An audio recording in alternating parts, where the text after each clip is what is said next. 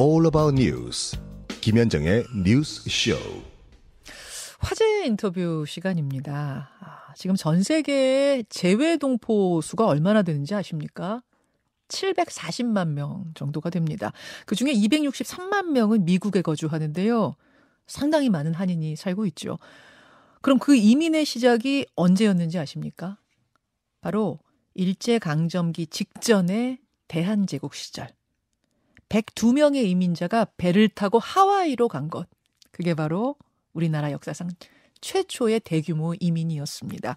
올해로 하와이 이민 120주년을 맞아서요. 어, 곧 하와이 이민사를 다룬 다큐 영화 한 편이 예, 나온다고 해요. 이름하여 하와이 연가.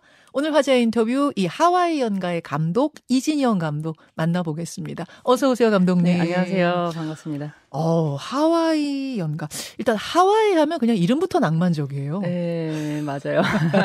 그러면 감독님은 역시 하와이 이민자 하신 건가요? 저는 한국에서 쭉 태어나서 자랐어요. 예. 대학교 졸업하고 나서 미국에 가서 하와이에 가서 지금 한 20년째 살고 있습니다. 아니 근데 하와이 마우이 섬에서 큰 불이 나서 한국에 네. 계시면서도 마음이 불편하시겠어요. 네, 그 하와이 연가 3편에 출연해 주신 하와이 기타리스트가 있으신데 예. 그분이 라하이나에 살고 계세요. 아. 네, 그래서 그분은 이제 안전하시지만 그래도 주변 분들도 그렇고 아, 너무 마음이 아파요. 굉장히 그렇죠, 아름다운 그렇죠. 곳인데. 하와이도 빨리 회복되기를 바라면서 네, 감사합니다. 다큐 영화 하와이 연가 어떤 영화입니까? 아, 하와이 연가는 이제 총 세 편으로 이루어져 있고요. 음. 그 미주 이민사를 좀 아름답게 음악으로 풀어보자는 아, 기획 의도로 시작을 했습니다. 그러니까 총 세 편 중에 1편은 하와이 이민사 총 그 120년을 망원경으로 보듯이 저희가 사진과 음악으로 조망을 했고요. 네. 아, 1편은 이미 완성이 돼서 이제 미국과 한국에서 뮤지엄에서 어, 박물관에서 여러분들 좀 뵙고요. 음. 2편과 3편은 이제 이번 주에 드디어 마감이 돼요. 아. 근데 그, 그 1903년에서 5년, 2년 동안 한국에서 이제 하와이로 오신 분들이 좀 7천여 명 정도가 됐는데 음. 이분들을 초기 이민자로 봤을 때 그 중에 두 분 정도의 삶을 이제 이번에는 돋보기로 보듯이 음. 2편에서는 한 여성분, 3편에서는 한 남성의 삶을 아, 음악을 통해서 또 아. 아니, 어떻게 하와이의 이야기 이민사를 담은 영화를 만들어야겠다 생각하신 거예요? 이그 낭만적이잖아요. 하와이 하면. 아, 이름만 들어도. 네, 예, 예. 사실 저도 그 낭만적인 하와이의 풍광에 반해서 이민을 가게 됐어요. 예. 그리고 한 근데 막상 이민 가서 살아보니까 그렇게 너무너무 가고 싶어서 갔는데도 그 이민자의 삶이라는 건 여행할 때와는 또 다르다, 다르더라고요. 현실이죠. 네, 정말 현실. 현실인 거예요. 예. 물론 좋은 점도 너무 많지만 일단 그 고국, 모국어, 음. 와, 먼 곳에서 살아간다는 거에 대한 그 어려움이 누구나 있을 거라고 저는 생각을 해요. 예. 네. 저도 그런 고민들을 가지고 몇 년 정도를 살았어요. 네. 근데 그 하와이에서 제가 한 인물을 만나게 돼요. 이분이 저에게는 정말 어떤 삶의 변곡점 같은 걸 마련해 준 분이라고 할수 누구, 있는데 누구세요? 성함이 해리 김. 해리 킴님. 예. 예, 아세요? 해리 킴. 예. 맞아요. 해리 어떤 킴님인데 분이세요? 어떤 분이시냐면 이분이 미주 한인 이민 역사상 최초로 시장직에 오른 분이에요. 와. 네, 이분의 어머니가 사진 신부로 하와이에 오셨다는 거예요. 아, 이제 잠시 사진 후에 신부. 말씀드리겠습니다만 네. 이 편의 주제가 되는 그 사진 신부로 네, 네. 대부분의 싱글 남자들, 그러니까 네. 미혼 남자들이 사탕수수 밭에서 이제 일을 하기 위해 하와이에 갔죠. 그러다 보니까 이제 결혼하기가 힘든 거예요. 주로 이제 남성들, 젊은 남성들이 네. 이민을 갔는데 네, 네. 그러네요. 거기서 어, 미국인 여성을 만나 결혼하기 쉽지 않으니까. 네, 네. 어려움이 많았고 이제 그분들이 어, 많은 경우에 이제 농장에서 일할 때도 이제 결혼해서 가정을 이룬 게 아니다 보니까 음. 뭐 마, 그러니까 도박에 손을 댄다거나 이런 이제 일들이 많으니까 그 농장주 음. 차원에서 공개 구원을 한국에 내는 거예요. 그러니까 여성들을 데리고 와서 이 사람들한테 가정을 꾸려주기 위해서.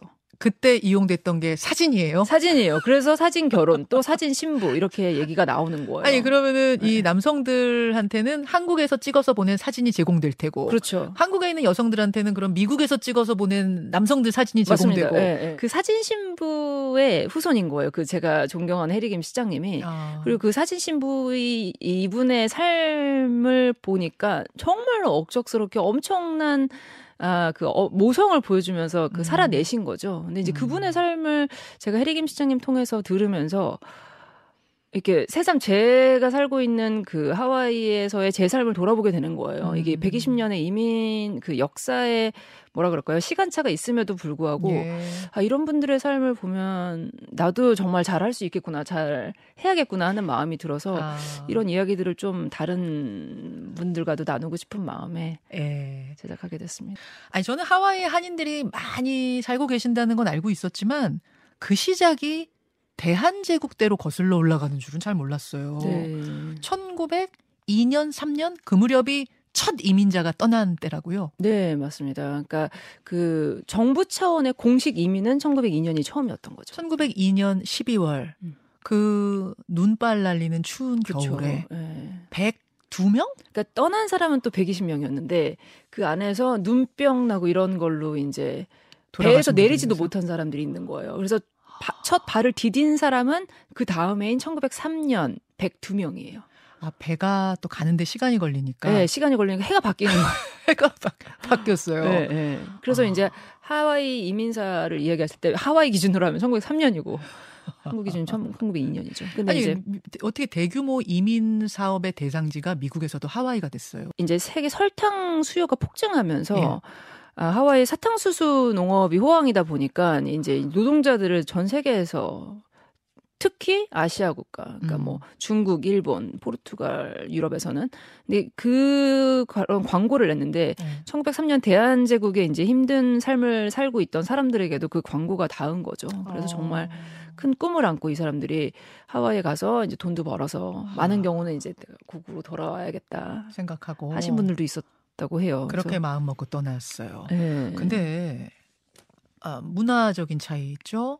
또 경제력 차이 있죠. 언어 안 통하죠. 맞습니다. 거의 쇼크 수준이었을 것 같은데 그, 그 네. 시절에는 네. 어떻게 이분들이 초기에 정착을 하셨어요? 그분들이 사탕수수 농장으로 갔던 분들이 대부분인데 네. 하루 11시간 정도를 그 떼약볕 아래서 일을 했대요.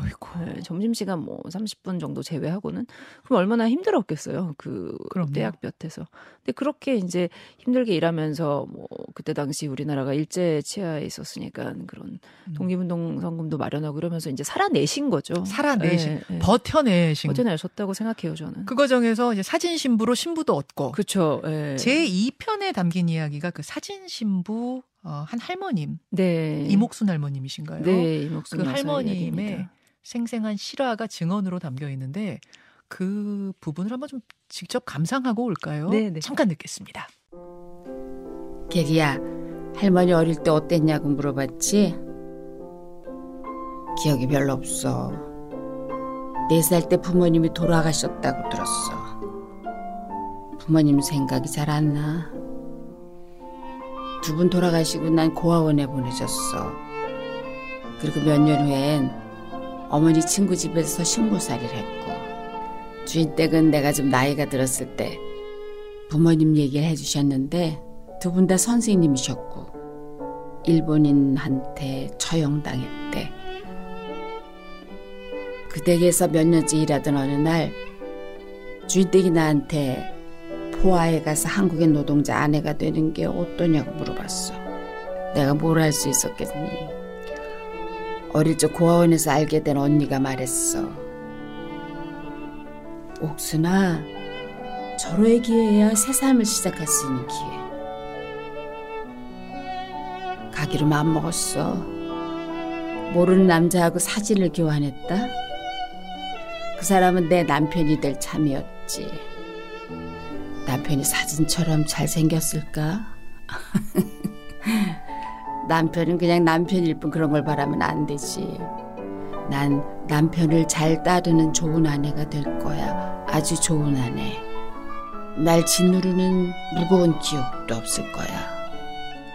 아, 이 목소리가 배우 예수정 선생님 목소리. 네, 네. 네. 목소리. 연기를 예수정 배우님 해주셨어요. 그 밑에 잔잔하게 끌리는 까- 깔리는 이 음악은 리처드 용재 오닐 씨가 용재용 네, 씨의 연주. 하와이에서 저희 그 실제 이목순 여사가 음. 그 손자인 게리와 자주 갔던 그 공원을 찾아서 그쪽 거기서 연주를 저희가 촬영을 했죠. 아까 그 아, 음. 한국인 시장 하와이 네네. 삼선하신 그, 그 시장님도 그렇고 네. 지금 말씀하신 박사님도 그렇고 네, 아니 네. 하와이 지역에서 한인들이 너무나 다 잘 됐더라고요. 네. 경찰청장, 맞아요. 대법원장 네, 맞습니다. 어떻게 그렇게 네, 잘 네. 뿌리를 내리고 후손들을 잘 키워낸 거예요? 네, 지금 말씀하신 그 한인 최초의 대법원장, 한인 최초의 미주시장, 한인 최초의 경찰국장 이분들이 다 그 사진 신부 후손이거나 그러니까 그 처음 어쨌든 초기에 온 그 이민자의 후손인 거예요. 예, 예. 그러니까 정말 저도 그런 지점에서 이 이민사 이야기가 너무 흥미롭고 계속 계속 공부하고 찾아보게 되는 것 같아요. 이제 네. 2세, 3세 계속 이렇게 되는 분들이잖아요. 거기서 아예 그쵸. 낳고 자란. 네, 그분들이 네. 자신이 한국인이라는 그 뿌리에 대한 개념이 있어요.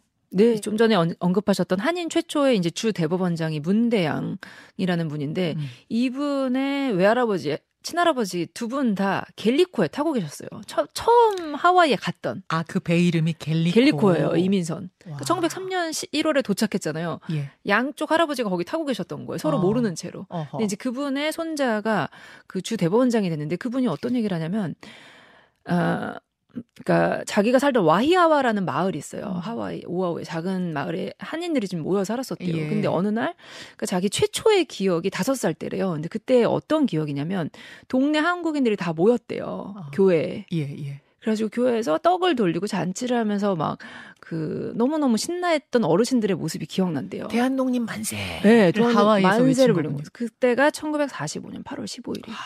그러니까 이분들은 갈 수도 없는 나라지만 음. 나라의 그런 너무 기쁜 소식에 모여서 만세를 외친 거예요. 그래서 그때가 그때 이제 그 시장 아, 대법원장님이 어 어떤 주 행사에서 하와이 네. 주 행사에서 그 치얼즈를 만세로 하자고 이렇게 제안을 하시면서 그 얘기를 하시더라고요. 건배사를. 건배사를. 예. 어. 아니 그 이야기는 그러면은 일제 강점기 음. 35년 동안 하와이에서도 이민자들의 독립운동이 있었다는 얘기로도 들리네요. 그렇죠. 예, 실질적으로 이렇게 항일 운동을 정말 이렇게 몸으로 했는지는 모르겠어요. 근데 음.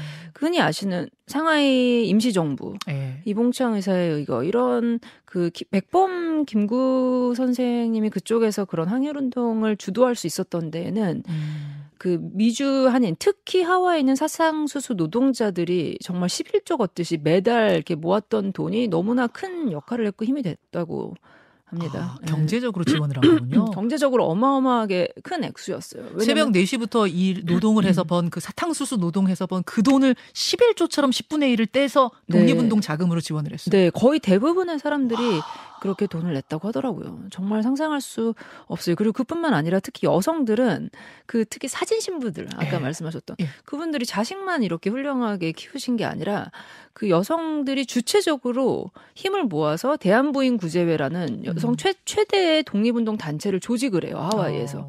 그래서 그분들이 이제 그때 당시 여성들에게 누가 믿고 후원금을 주겠어요. 음. 그러니까 김치를 만들어서 팔고 예. 자기들끼리 춘향전 뭐 이런 연극을 해가지고 티켓을 판 기금을 이야. 모아가지고 이런 김구 선생한테도 보내고 뭐 만주 이런 데서 운동 독립운동을 진행하던 독립군들 음. 에게도 보낸 그 자료가 고스란히 남아 있어요. 그리고 이분들은 독립 후에도 한국 전쟁 음흠. 때에 어, 고국을 어, 도와주는 이런 그런 펀드레이징을 계속 하셨다는 게 기록에 남아 있어요. 정말 우리를 사랑하셨던 분들인 것 아, 같아요. 하와이 이민사를 듣다 보니까 저는 뭐 하와이뿐만 아니라 지금 전 세계에 나가 있는 네, 제외. 동포들에 네, 네. 대한 생각도 하게 되는데 오늘 네, 광복절이어서 더 의미가 있는 시간이었고요. 네. 아니 이 영화가 그럼 언제 개봉이 되는 겁니까? 지금 저희 1, 2, 3편을 모아서 아, 옴니버스 형태로 연말에 할 생각이고요. 음. 그 전에도 사실 소소하게 저희 private 상영은 계속 하고 있어요. 그래서 뭐 9월에도 LA 에서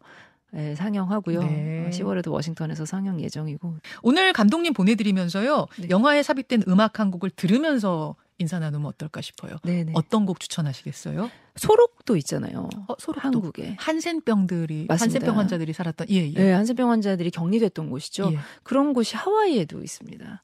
칼라우파파라는 곳이 이제 몰로카이라는 아주 작은 섬의 한 구석에 있는데 그게 이제 130년 정도 사람들이 격리 격리돼서 그쪽으로 이제 추방돼서 살았었어요. 네. 나병에 걸리면 놀랍게도 그 중에 한국인들이 있었어요. 어, 예, 그러니까 사탕수수 농장에서 돈을 벌어서 잘 살아보겠다고 갔는데 음. 나병에 걸리거나 나병에 의심돼서 거기로 끌려가서 죽은 사람이 50명 있어요. 우리 이민 음. 선조들이.